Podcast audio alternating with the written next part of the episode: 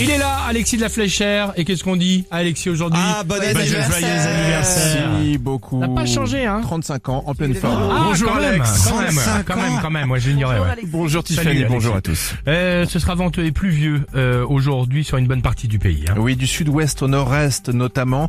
Météo France annonce même euh, des giboulées en Rhône-Alpes et en Bourgogne. La neige va tomber des 800 à 1000 mètres sur nos reliefs. Des éclaircies attendues entre la Charente et la Normandie. Ce mardi, soleil près de la Méditerranée, mais la tramontane soufflera fort sur le Languedoc-Roussillon avec des rafales de 80 à 100 km heure. Le mercure s'abaisse 7 degrés cet après-midi à Lille, 11 à Paris, 12 à Lyon, 14 à Bordeaux, 17 à Marseille, de 6 à 13 degrés ce matin. Du beau un peu partout, tant mieux demain. La réforme des retraites est une nécessité absolue. Il faut convaincre tous les réticents. Les mots d'Emmanuel Macron hier lors d'une réunion à l'Elysée. Le chef de l'État qui en appelle à la responsabilité des oppositions à deux jours d'un scrutin à suspense à l'Assemblée nationale.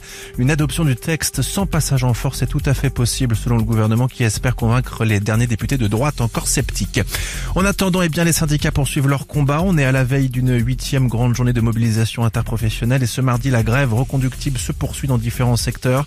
Trafic assez similaire à celui d'hier à la SNCF avec 3 TGV sur 5 en moyenne aujourd'hui, 50% de TER, un intercité sur 3.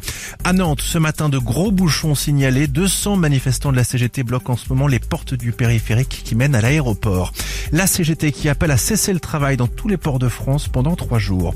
Et puis c'est à souligner à Dijon, un dépôt pétrolier est bloqué depuis 5 heures ce matin par une intersyndicale. Et dans ce contexte de grève, l'écomobilité séduit de plus en plus de Français. L'écomobilité, c'est se déplacer à pied ou à vélo. L'arrivée prochaine du printemps et la conjoncture s'y prêtent encore davantage. Donc, Simon Breu a pris l'habitude d'aller travailler à vélo. C'est ce qu'on appelle un vélo taffeur. Moi j'ai commencé il y a 7 ans et on était un peu tout seul sur les pistes cyclables. Il y a beaucoup plus de vélos taffeurs. Il y a aussi l'augmentation des prix de l'énergie qui a déjà initié une première tendance. Et en plus les collectivités encouragent quand même euh, beaucoup plus la mobilité douce. Enfin c'est un peu plus à la mode euh, qu'avant quoi. On le voit clairement.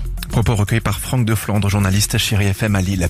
Dans le reste de l'actualité, l'Institut Curie, pardon, lance aujourd'hui sa grande campagne d'appel aux dons. Ça s'appelle une jonquille contre le cancer. Vous pouvez faire un geste sur le site officiel. Des événements solidaires sont organisés un peu partout en France pendant deux semaines chez les grandes marques de fleuristes ou encore des supermarchés. Chaque jour, 1000 personnes apprennent qu'elles ont le cancer en France, mais la médecine progresse pour combattre la maladie. Voilà pour l'essentiel de l'actualité. Très bon réveil sur Chérie Merci FM. beaucoup, à tout à l'heure dans une demi-heure.